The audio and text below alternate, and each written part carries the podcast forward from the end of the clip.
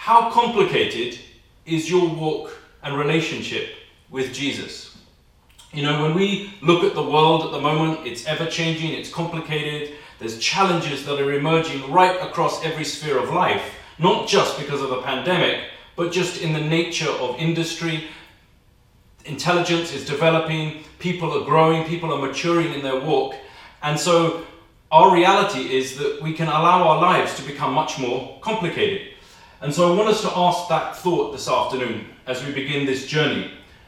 Because now more than ever, we are required to be focused, we're required to be experts in so many areas of our lives that we've lost the precious innocence of being able to be simple in, before God in our relationship with Him.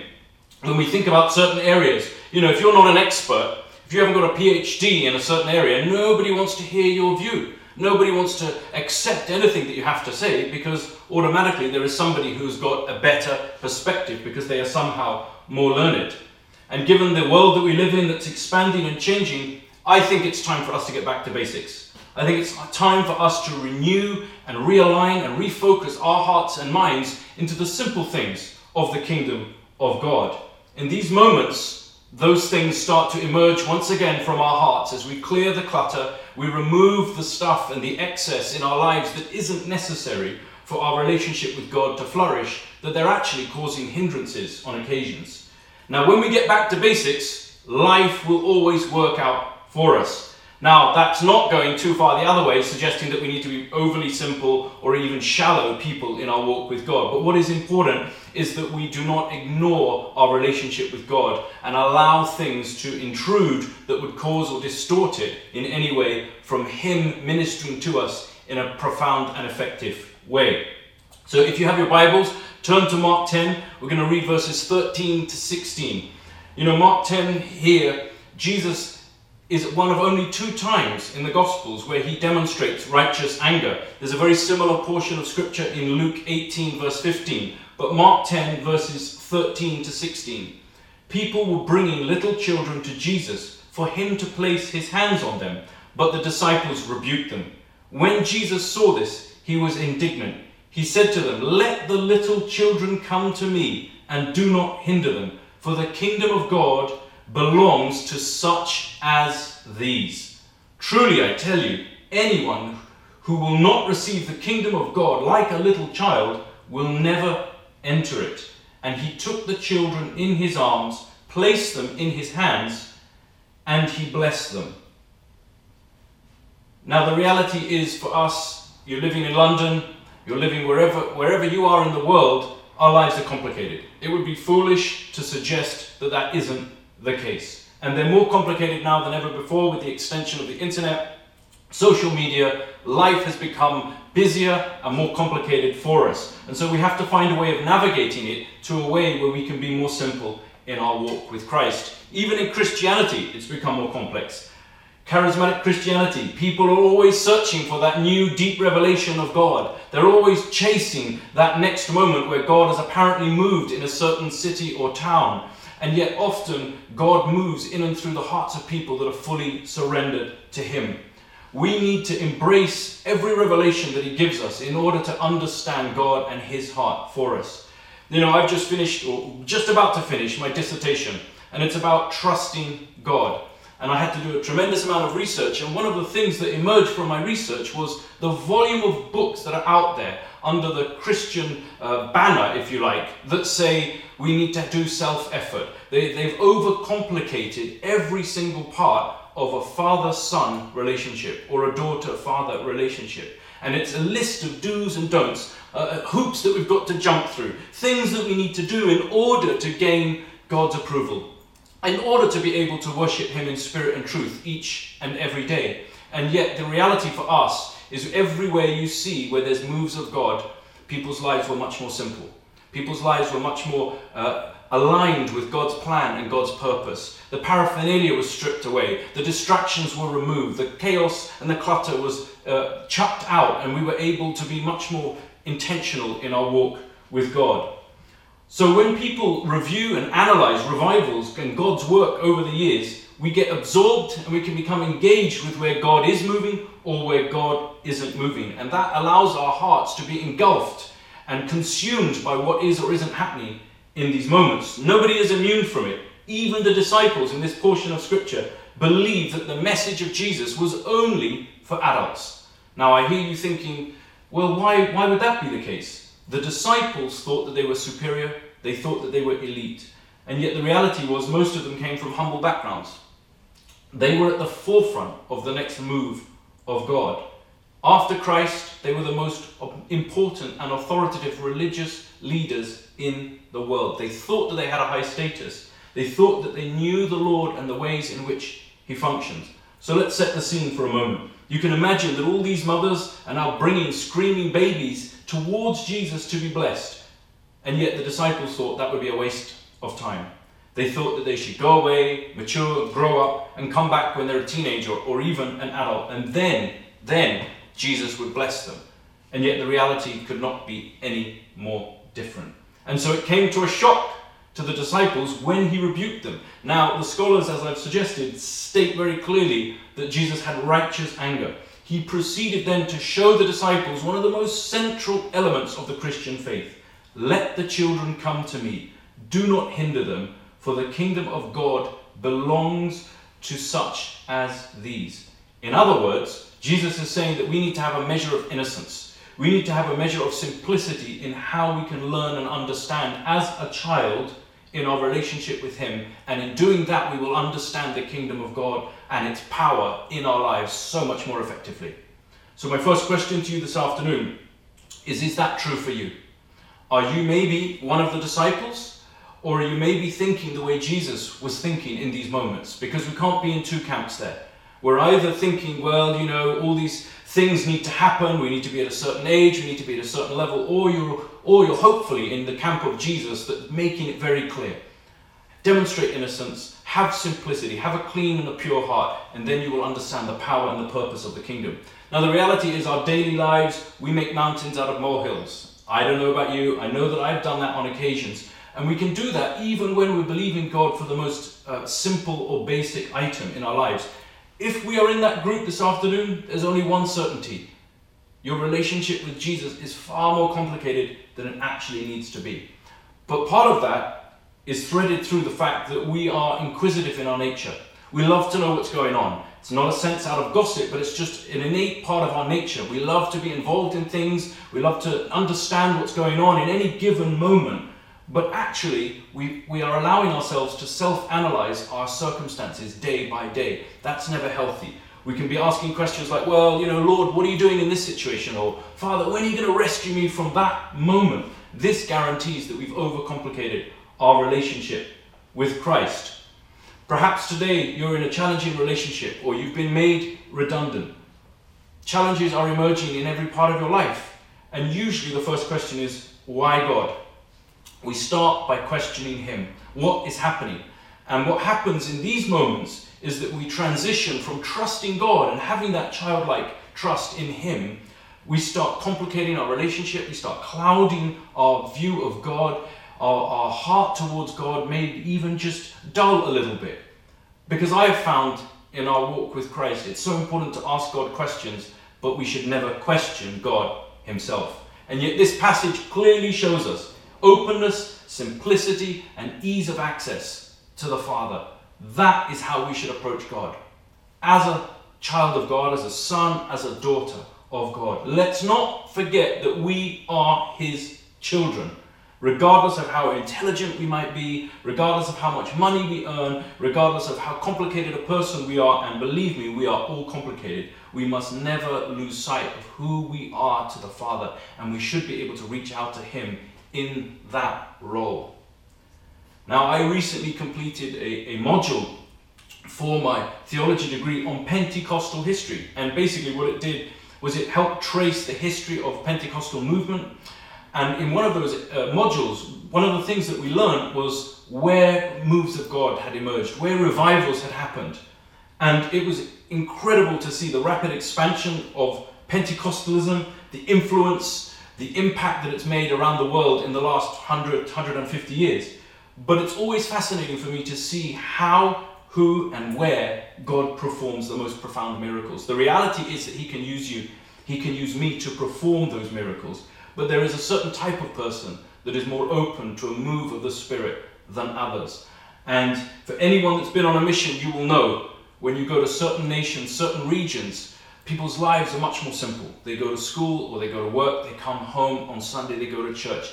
That's it. There's no complications, there's no internet, there's nothing to drag them away from God's plan and God's purpose. Therefore, their relationship with God is so much uh, more profound, so much un- less uncluttered in its journey, and therefore probably far more healthy.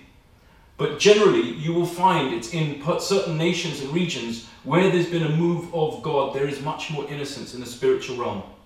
You know, there's no sense of, of attitudes or no sense of mindsets that can creep into Western Christianity. People's lives are so much more simpler, they're much more profound, much more robust in their heart and relationship with God. And there's also no sense of cynicism.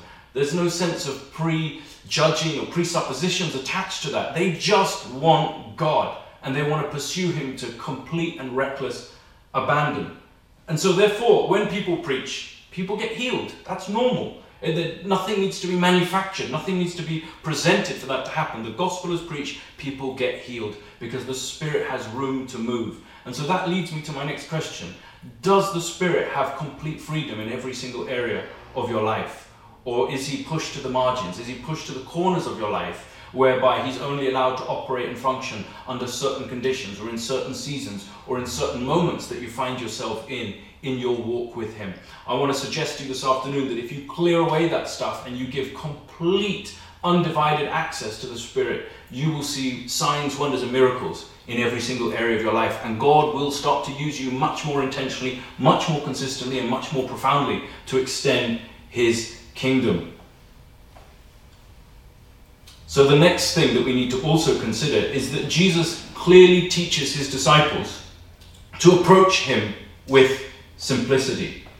Love him with all of your heart and all of your mind. Yes, study the scriptures, read the word, but ultimately, God is not your lecturer.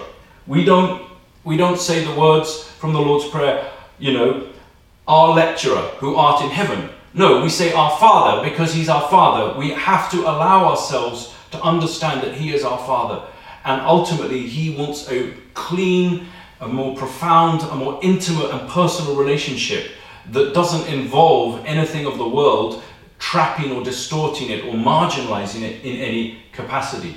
When we say, Our Father who art in heaven, that's a childlike mindset. That's an approach, that's a name, that's a clear relationship, father to son, son to father, that is unbreakable. And it's a direct relationship, which makes it much more intimate, much more personal. We are in these moments saying, Abba, you are Abba, Father to me. That is a childlike heart and a childlike manner. Nobody was more complicated than Jesus. We know that. He was the full and defined Logos. He was the very definition of the Word of God. He understands everything. Nothing takes him by surprise. Nothing, nothing that's been made was not made by him. He understands the stock market. He understands the financial structures of the world. He understands science and technology. He created all of it. He's the most complicated person you will ever meet. And yet the reality is, he's the one with whom you can have the most ease, easy and direct access to in every single day of your life. He wants us to be his children. And if you look at the life of Christ, he was an obedient son to his father. Ultimately, he could have done whatever he wanted. He's God. But he chose to humble himself and he chose to surrender all of his rights because he wanted that father son relationship with God. He much preferred to be a child of the Father, which leads me to another question. Is that true of you this afternoon? Are you the child and is God the Father in that relationship? Or do you, have you inverted that? Have you flipped that around where you think you're in control of your life and your destiny and your plans and purposes, and that God ultimately will have to submit and surrender to you and your plans this afternoon? As a result of Jesus' ministry, he relied solely on the Father. He sought the Father's advice on everything. He prayed to the Father. Even through his wisdom of the Word of God, we see that obedience is right the way through God's word. Jesus trusted him as a father. He modeled that to his disciples. That's very clear, that's very profound. And when the disciples dismissed the children, essentially what they were doing there was dismissing Jesus. They were dismissing him. They thought that he was about to preach some strong parable, some clearly complicated parable and story, and yet Jesus was thinking, hang on a second here, what is going on? The children here are demonstrating the right attitudes, and these disciples that I've been discipling are demonstrating the wrong attitude. And that can also be true in our own lives. Let's now advance the conversation a little bit and let's look at Matthew 18, verses 2 to 6, where we see another small example of how God uses children. Matthew 18, verses 2 through 6. Jesus takes the child and sits him, seats him before the disciples, saying, Truly I tell you, unless you change and become like little children, you will never enter the kingdom of heaven. Therefore, whoever takes the lowly position of this child is the greatest in the kingdom of heaven. And whoever welcomes one such child in my name welcomes me. Now, we know that the disciples were arguing and discussing and, and challenging each other on who was going to replace Jesus after he had gone. They're not, when they said, oh, who is the greatest in the kingdom of heaven, what they're really saying is who's the smartest. You know, which guy's got the master's, the PhD, which one's got the best doctrine, the best theology in that moment? They had lost sight of who Jesus really was. We know that the disciples argued about this when, when it was clear that Jesus was going to move on. All of them laid claim for their own valid reasons. No one expected Jesus to call a child over to them. Imagine that. Take a second. All these disciples here arguing amongst themselves, they've They've walked with Jesus, they've stood with Jesus, they've been with him and learned from him, and yet Jesus brings a small child over to teach them a lesson. Now, I'm sure they must have been questioning Jesus, saying, Hang on a second, what is going on here? But then they to- took a moment to understand what Jesus was saying. If you want to be the greatest in the kingdom of God, you've got to take a lowly position. You must have childlike trust in Him. Then you will be great in the kingdom. That, friends, is an invitation for us this afternoon that requires a response. Which leads me to my next point childlike trust. What Jesus is clearly modeling for us is that we must have childlike trust. Now, we have to translate that into our relationship with God. It can't just stay in our head and then we live it out from a place of our head. It's got to get into our heart, it's got to get into every part of our spirit so that we can be effective in translating this in a way that will give God glory. As you understand that, the kingdom of God, heaven will be released over every part of your life. Jesus had this with the Father. Everything he was called to do was difficult. Can anyone witness to that? There are times in your Christian journey where God is going to call you to do something and it's going to be difficult.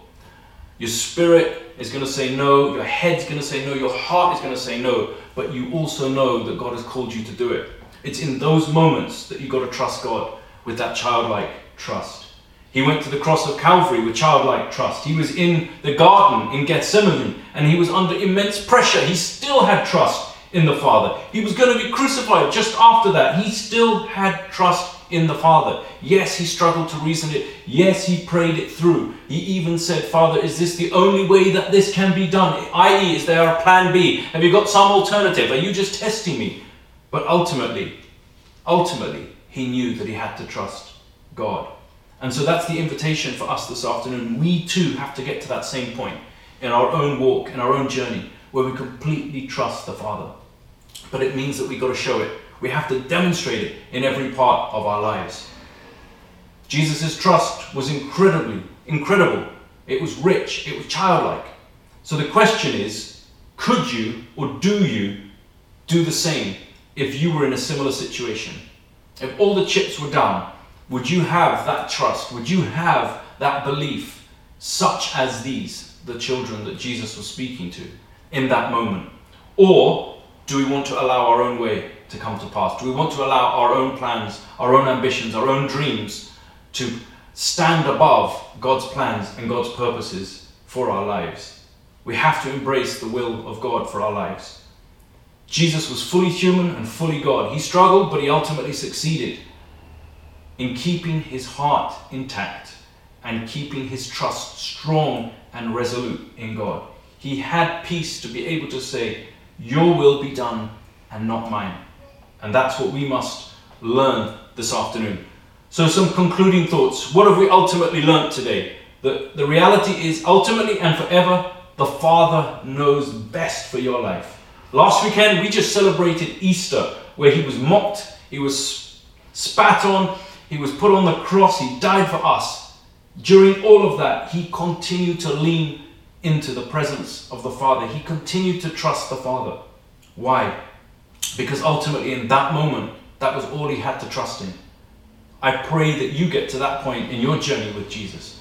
We must be converted to have childlike trust this afternoon. Now, it's not easy because we're complicated people, like I mentioned earlier, but it is a journey and it's a process that we can go on. And so, there's an invitation to us this afternoon to take some intentional steps to move from maybe being a bit cynical, maybe having a lot of presuppositions, maybe having a lot of our own dreams and our own goals and aspirations, to maybe laying those things down and actually coming back to the scriptures, uncomplicating our lives, throwing out the stuff that clutters and confuses and brings the chaos, and actually allowing ourselves to fully immerse ourselves in God's word and engage much more robustly in our relationship with Him.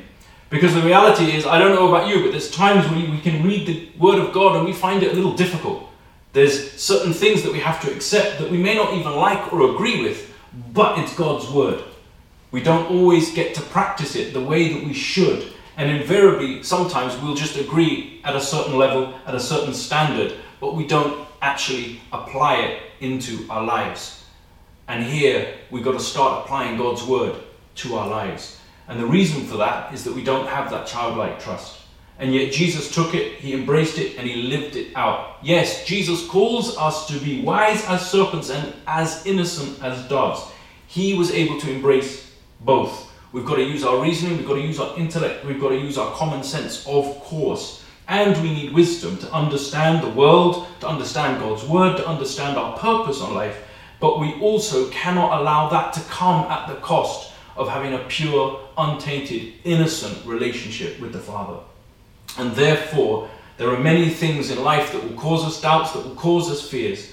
But as we retain and as we have belief in the beauty of believing in Him in this capacity, we will see God's goodness breaking out in every single area of our lives. Why? Because ultimately, friends, God restores.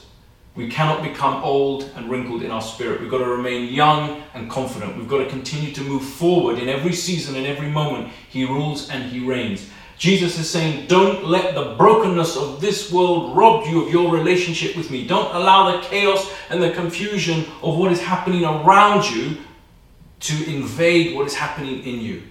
Never allow the external to affect the internal. In these moments, more now than ever, we must be anchored in God's word. We must be much more intense in our relationship with Him. We must be much more committed in our walk with Him. We must be much more understanding His word and His promises over our lives. We have to ultimately become innocent with Him, and that shows that we will enter the kingdom of heaven.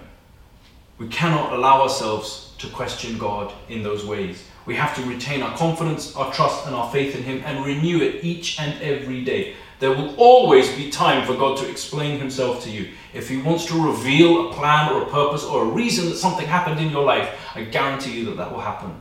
Because God is all knowing, He is all sufficient, and in Him we have our being ultimately. So we stand strong on God's word, humble ourselves, embrace the power of God. There will be manifestations and revelations through the Holy Spirit as we do that. And as we strip away all the things of the world that seek to bring discouragement and disunity and disillusionment to our lives, we will rise victorious and glorious and be able to move forward with much more purpose and power in every single area of our lives because we will have that childlike faith.